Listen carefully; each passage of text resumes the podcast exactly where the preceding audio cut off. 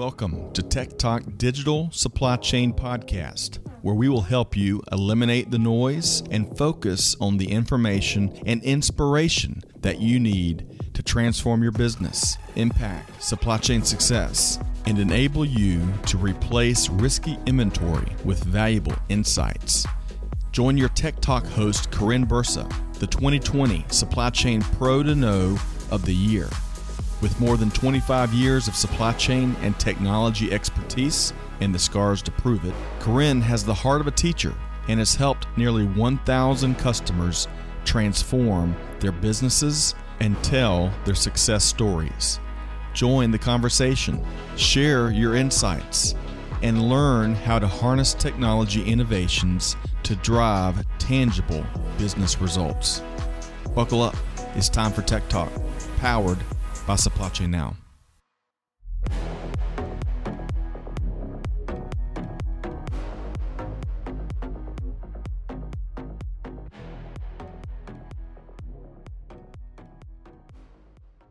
Well, welcome back, supply chain movers and shakers.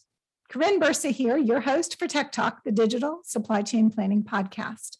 You know, in this episode, we're going to dive into the ever evolving role of the brick and mortar store. Now, retailers are seeking to seamlessly engage with consumers, having one experience whether you purchase online or you purchase in person. With store pickups, click and collect, ship from the store, and even new incentives to get you back in the store, brick and mortar and those hard to find store associates are just working harder than ever. So they're quickly becoming the linchpins of that last mile fulfillment and overall retail success. And with us today is an expert that's going to share some of her insights and give us a better understanding of what's happening with today's leading retailers as they look to leverage their store operations in new and effective ways. I'd like you to join with me in welcoming Nikki Baird. Nikki is with Aptos, and she's got a lot of insight into what's happening with retailers. Nikki, thanks for joining us. Thanks so much for having me, Karin. Happy to be here. Well, Nikki, your name may be familiar to some of our listeners here on Tech Talk, and I just want to connect the dots for them. As a former industry analyst covering the area of retail and retail technology, Nikki's name has appeared on a number of research initiatives over the years, and she has spent decades helping retailers to evaluate and prioritize technology investments and process improvements. So, Nikki, let's talk about your current role for just a minute. You are head of strategy for Aptos. You've got kind of an interesting vantage point on what's going on in this industry. You know, Aptos I believe Aptos serves about a thousand retail brands. Is that correct? Yep, that's correct. Okay, so we're not just talking about a handful of retailers here. We're getting a wide spectrum of retail businesses. And Nikki, this topic of last mile and this new emphasis on brick and mortar, share with us just a little bit about what you're seeing in how brick and mortar footprints, the store operations are changing today? Yeah, I think, you know, uh, going back a, a, bit of a ways to kind of pre omni channel, pre internet days, the, the store served every role, right? It was outside of maybe the marketing that triggered a customer to come to a store the store managed the whole of the the shopper buying process if you will and with with online and with omni-channel more and more of that activity shifted to digital and and shifted away from the store and so uh, over the last 10 15 years or so i think it's really become apparent to retailers that the way that the store was designed was really to support a buying process that doesn't happen anymore today. So uh, there's been a question about well, do you invest to kind of recapture that upfront part of the buying process or do you optimize the store to to better fit within the part of the process that it fits in today And I think retailers have come to the conclusion that they need to do both. Of course, mm. you can't just have an easy answer, right? But so that means that you have to do more to provide the kinds of experiences up front in the shopping process, like events or education, inspiration kinds of things, the kinds of things that aren't easily delivered over a digital channel.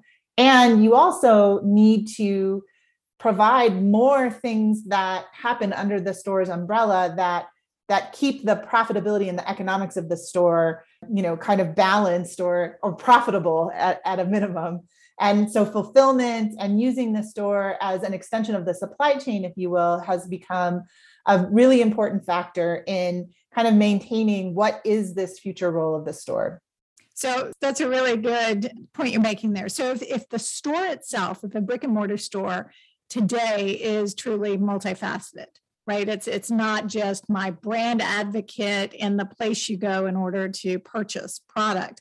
It really is a way to connect um, with people.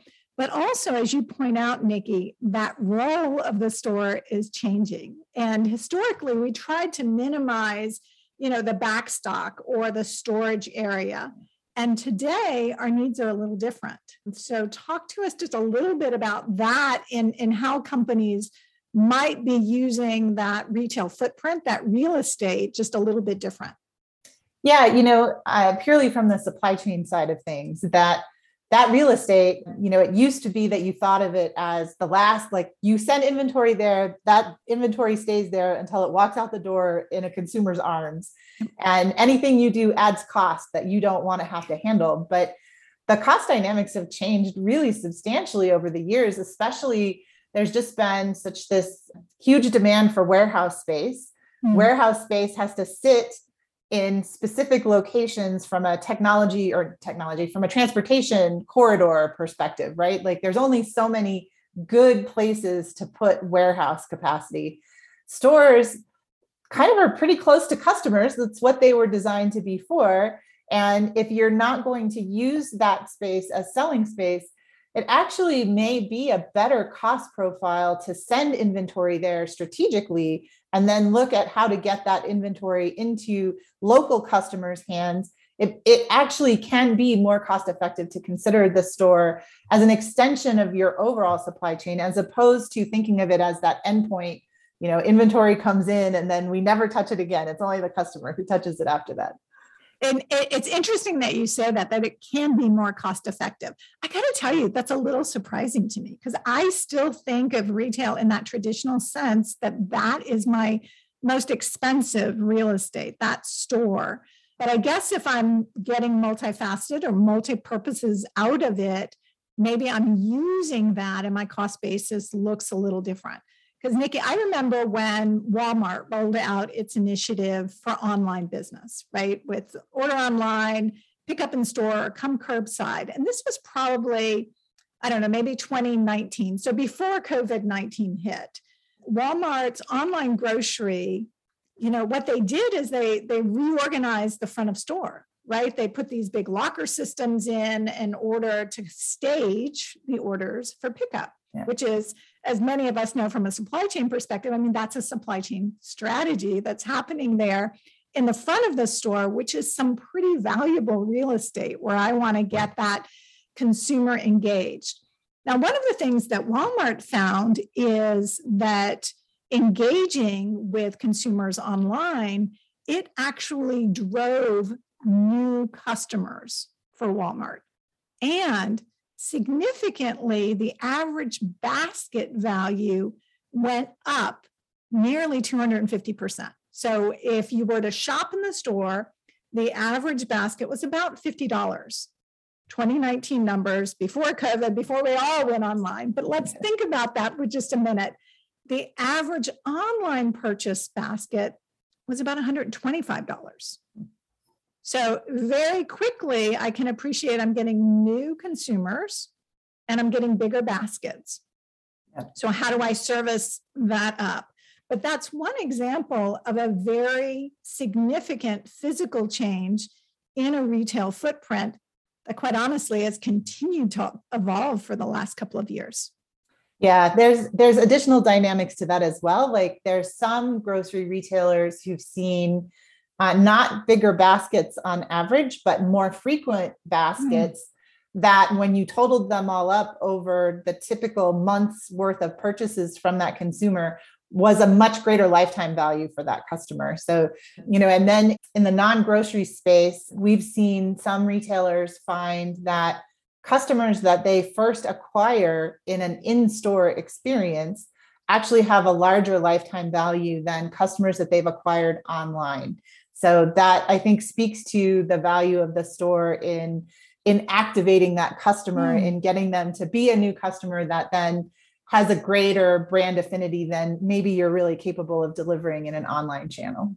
So let's talk about that for just a minute. So, if I'm a native direct to consumer retailer, if I was born digital, and now I'm starting to open brick and mortar store locations, do I have an advantage? Do I have the opportunity to kind of rethink these store operations from scratch?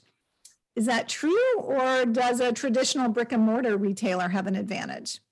I mean, I think a traditional brick and mortar retailer has the advantage in terms of the locations and the location strategy and the fact that they can tap into that immediately, right? They already have that distribution.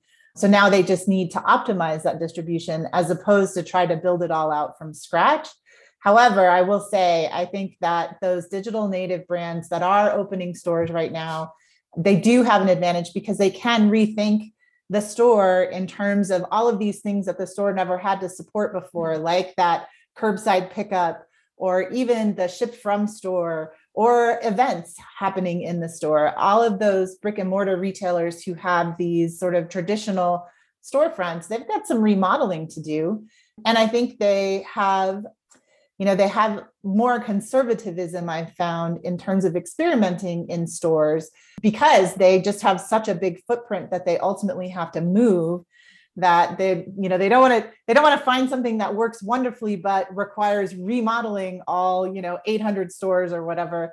The the business case for that gets sapped pretty quickly whereas if you can design it from scratch then it's a little easier to pull off. So some of the established brick and mortar brands we've seen you know like open a new format and they position oh. it as a new format so that they can kind of reset customer expectations about what that store is going to be like and then you know can eventually absorb the rest of their estate into that but the north face actually or vf brands is a great example they have a store concept store that they've opened in milan which actually has multiple the VF brands underneath. So it's the North Face and and there's a couple others that I can never get right, Timberland, and I think there's one more. And that idea of this is a store designed for an omni-channel world and designed for that digitally savvy consumer mm-hmm. is is really important. And then they're testing that before they kind of take that to all the other brands that they have under their umbrella. So I, I, think that's a great example. So a couple of things that you said there if I heard you correctly, you mentioned that some of the established retailers, right, established from a brick and mortar perspective, tend to be a little more conservative with their redesigns. Did you say that? They're more conservative in how much they test or how radical they get in right. what they want to test, right? They're they're concerned about you know the weight of the brand like part of the value of their company is the brand promise that they've established with their customers and so typically, rather than taking an existing format and really messing around with it, they they tend to sort of open something off to the side. It's a little less risky in terms of messing with customer expectations. Yeah, yeah, and that makes sense. And even with some of the the digital natives, you know, kind of a fail fast strategy. I mean, of course, the first thing that comes to mind for me is is Amazon. And I recently saw that, you know, Amazon announced that they're going to close 68 brick and mortar locations in the US and in the UK, right? And and these are a bunch of different formats that they've tested and they just haven't lived up to expectations or the growth at those locations has been significantly slower than they expected. So I do think that's an example. And of course, it's in Amazon's DNA to try a lot of things and fail fast, yeah. but it does set a level of expectation to continue to think about how you use these retail locations, this real estate to the best advantage. Yep, totally. So so clearly the physical changes are happening, right? The physical store is changing.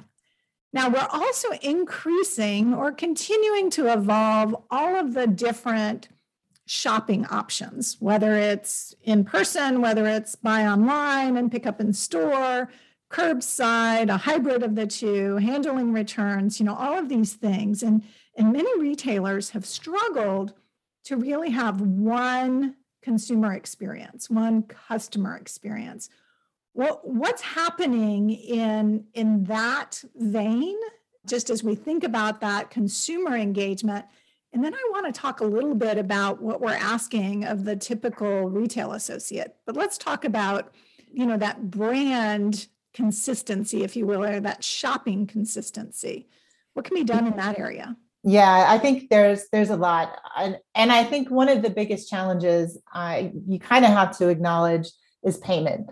So when you buy something online and you pay, you could potentially be using a completely different payment service than if you went to that same retailer store and paid with your credit card in a store. And so when you have that kind of disconnect, that like breaks everything else yep. down the road, right? You want to buy, you bought something online and you want to return it to a store. You can't use the point of sale. You can't just give them your card, or you can't just have them credit the card that you had mm. um, that you used, right? Like all of these complicated things. Or you want to buy something in a store that you cash and carry, and you want to, you know, also have something that you're going to ship to your home.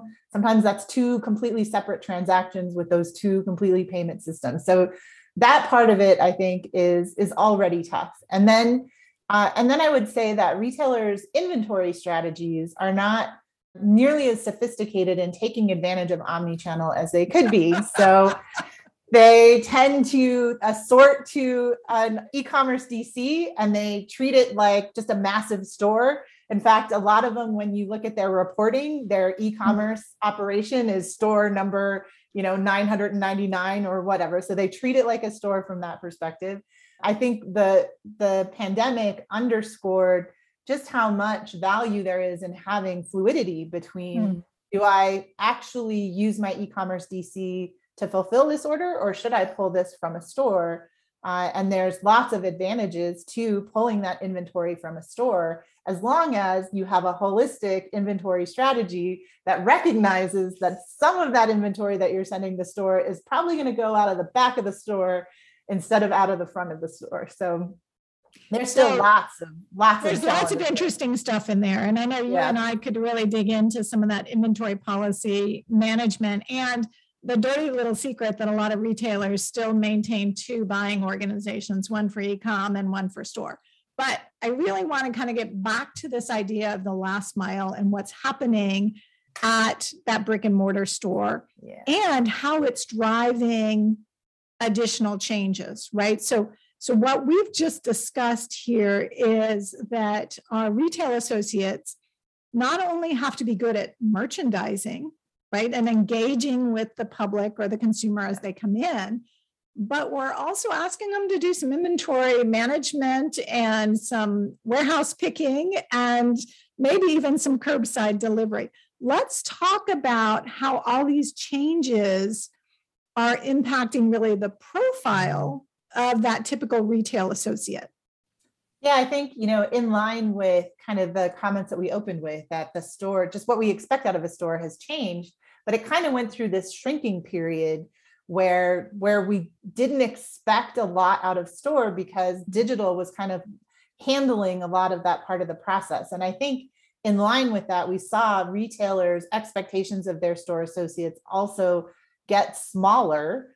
And that's completely out of the window now. I mean, both in terms of the labor market itself if you're going to pay mm-hmm. somebody $20 an hour to be on a store floor then you kind of hope that they will be as productive as you can possibly make them right. but they're also seeing all of these things being thrown at them in terms of i have to pick orders i have to help people who are shopping in my store when i'm picking orders i might have to actually deal with the potential of a substitution something that does not happen in a warehouse, right? If you go to pick something in a warehouse and it's damaged or it's out of stock, you know, there's something wrong with the inventory, you cancel the order. When mm-hmm. that happens in a store, especially if you have a customer who's driving there to pick it up, you have a decision to make about what you're going to do about that. And increasingly, you have to rely on that frontline store associate to be the one to make that decision and to figure out how to make that experience a good one for when that customer does come in or if they have to contact that customer because something went wrong. So we do expect a lot more out of store associates today, I think, than we've ever expected out of them because there's so many more things that they're being asked to do beyond, I hate to say just selling. That's a skill all in its own. It is. it's only one compared to the 10 or 20 that a, a store employee has to manage today. So, what can a retailer do to kind of simplify that? You know, obviously Aptos has got a point of view in this area in, in how to help those store associates be productive, um, but wear many hats, or at least what we traditionally thought of as many hats, right? The, the role today has changed. So maybe it's just one big hat versus lots of lots of hats that get changed from time to time. But but how do we? So we're in the midst of you know what the industry as a whole, what's happening you know, uh, across the world, this great resignation, right? So expectations have changed. Um, you mentioned if I'm going to pay a retail associate $20 an hour, I know Target mentioned paying as much as $24 an hour for some starting positions in certain regions, um, certain locations. That's significant. You've got to sell or move a lot of product in order to support that kind of an investment in our store associates. How do we help them be productive and, you know, and build that kind of retention around this is a great place to work. You're supporting me, you're giving the tools I need. What can yeah. you tell us there? I, I hate to go back to mobile. Hmm. We've been there, done that, or at least tried it multiple times. And it's been very few retailers I found who have really successfully in the last decade pulled off a mobile strategy for their store associates. You know, more times than not, the device ends up back in a drawer, whether there's something with the, you know, the battery life or the functionality of the device itself, there's something in the training that gets lost, or, you know, a lot of retailers historically approached mobile solutions as one and done and mm. never came back around and addressed any of the things that actually made it difficult for store employees to use mobile effectively. It was like yeah yeah when we when we look at this two years from now we'll we'll tackle all that. And in the meantime that device is dead. It's locked in the drawer. Battery's done. It's done. So i i can say i have never seen the interest in mobile as high as it is right now. And it's because they want to give tools to store associates. They know that they can't hire as many as they want, and they expect those store associates to be more productive. So they want that device that will let that store associate do anything from anywhere. And that's mm. anything from inventory to fulfillment to customer service, a return, a sale, all on one device. Retailers are very, very interested in reinvesting in those capabilities. So for me, it's a bit of a question of okay, but what are you going to do differently to make sure that it's successful this time? And I do think there's a couple things. I think one, the usability and the expectations around usability, just the influence of consumer tech mm-hmm. has really changed that game. So I do see retailers being much more focused on but is this really going to work when somebody's got one hand on a device and one hand holding you know an item like how are right. we going to make this work so they're kind of thinking that through much more and then i think as well you know just that that training and support and do we have stores that are designed? Do we have mobile carts that people can use? Mm. like they're thinking about operationalizing these things much more. So there there is hope that this time this time could do it. Mobile could be successful so uh, along those lines, so I do think mobile, right? Meaning it, it can move or the technology moves with wherever the human might be or wherever the consumer might be, right? Either our store associate or our consumer that's coming in and kind of helping with with the tracking process or what's going into um, their basket. I am excited to see what what continues to evolve in this area. But let me ask this, you know, with those store associates, there's got to be a level of training. How do we onboard them quickly? How do we make it intuitive? You know, they don't necessarily get that job in the retailer and truly understand, you know, inventory or inventory turns or inventory rotation or or those things. How is the technology evolving, Nikki? I mean, you've you've been watching this sector and certainly uh, heading strategy for Aptos as well. How do we kind of move that along so that we can bring certainly a digital native worker, you know, somebody who's born with that phone in their hand and, and is mm-hmm. not afraid of technology and trusts it, but using that mobile technology in a way that we can also kind of augment with some of those important business understandings, if you will. Yeah, you know, some of it is super tactical, right? Like just the consumerization of technology, looking at, you know, how do you navigate the Facebook app or TikTok or Snapchat and taking a lot of those design principles mm-hmm. into the software that you deliver into the store. I think that's really important. You know, when you see the three stacked bars in the upper left corner, you know that's the menu and that you can touch that. It's going to give you some options. It's that kind of super tactical thinking uh, but I think as well, it's the it's the idea of the iterative part, right? You don't just throw something into the store and then say deal with it. You watch and see how they use it, and you make changes that you can roll out to them quickly so that they see that you're paying attention. And if there's something that makes this process hard, you're going to do something to fix that. So it requires, you know, the tech stack has had to improve. That's something yep. that has historically been a barrier, but I would say is much less so now. But you have to have an IT organization and the intestinal fortitude to say, I am going to roll out changes to my stores quarterly or maybe even monthly and you know putting together the organization that can support that and that can support providing the kind of training and awareness to employees so that they know hey new stuff is going to come it's always worth checking this app because there might be something in here tomorrow that wasn't here today that is going to help me make my job easier.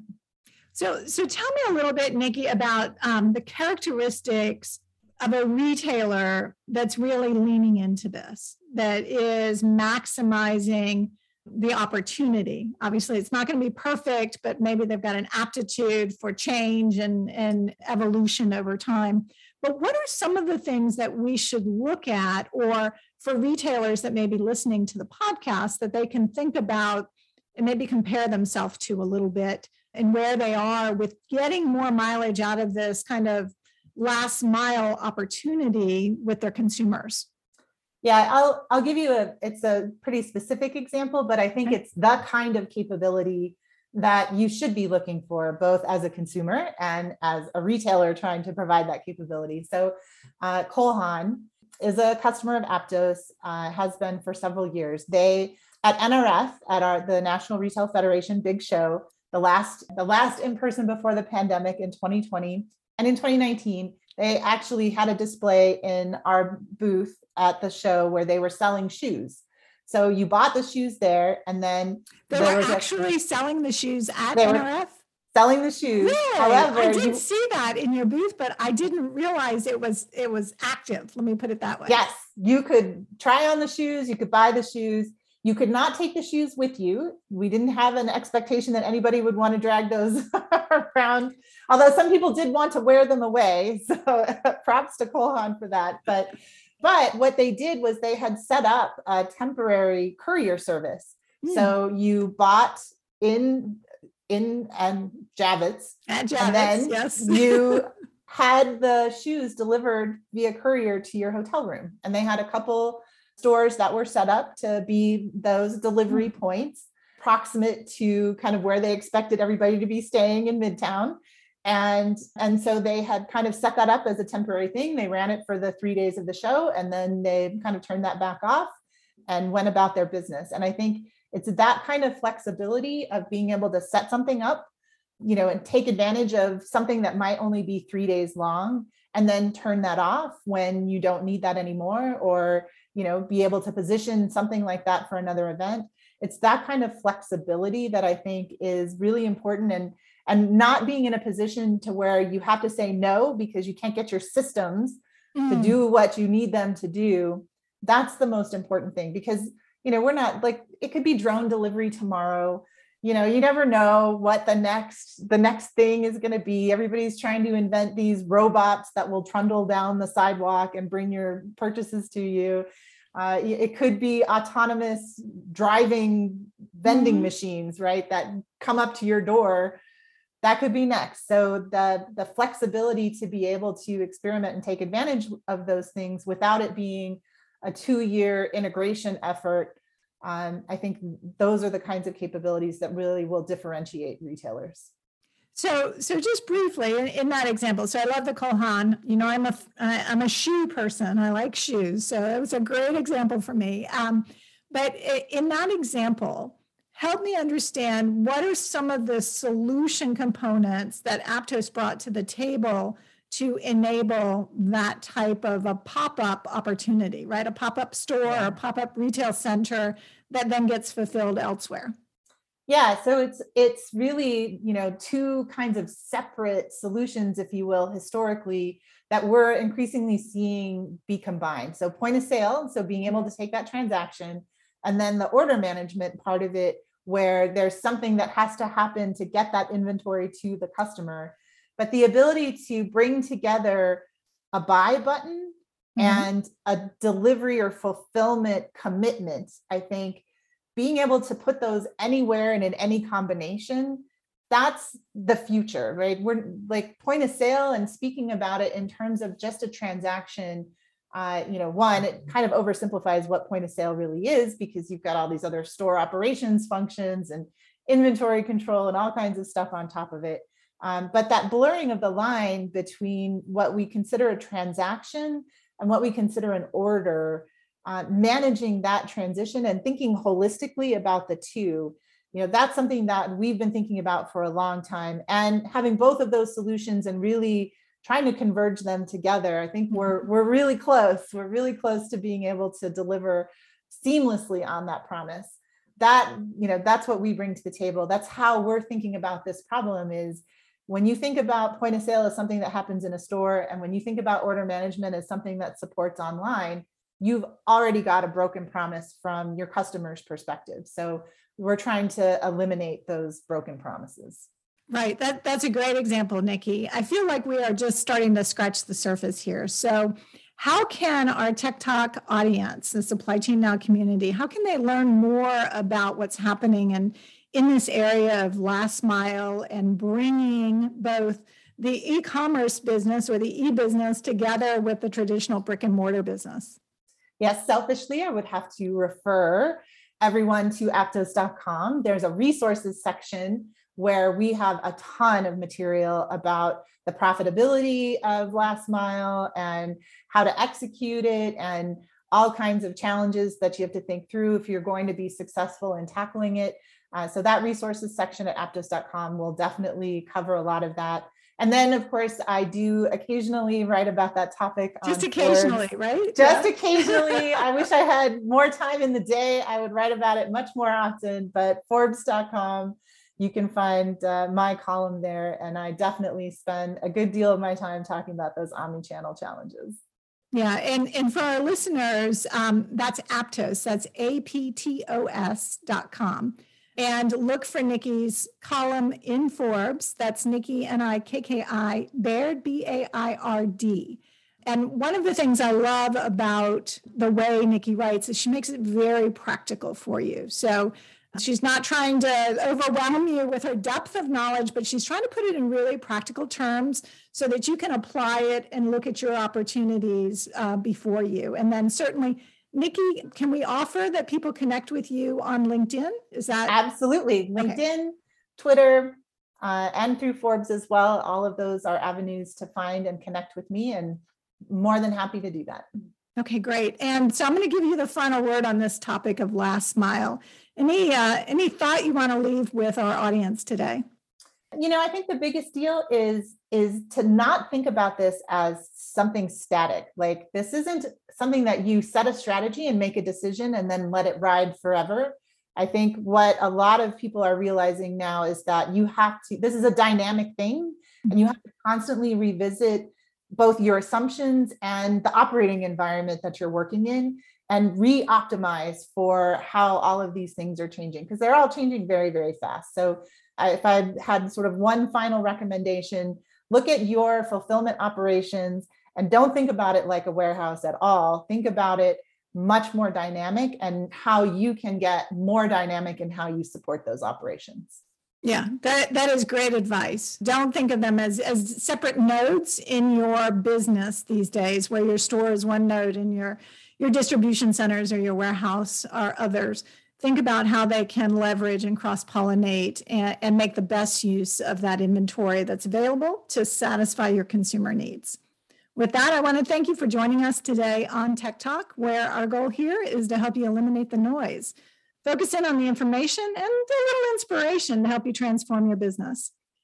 And we want to help you also replace some of that risky inventory with valuable insights. So we'll see you next time here on Tech Talk, powered by Supply Chain Now.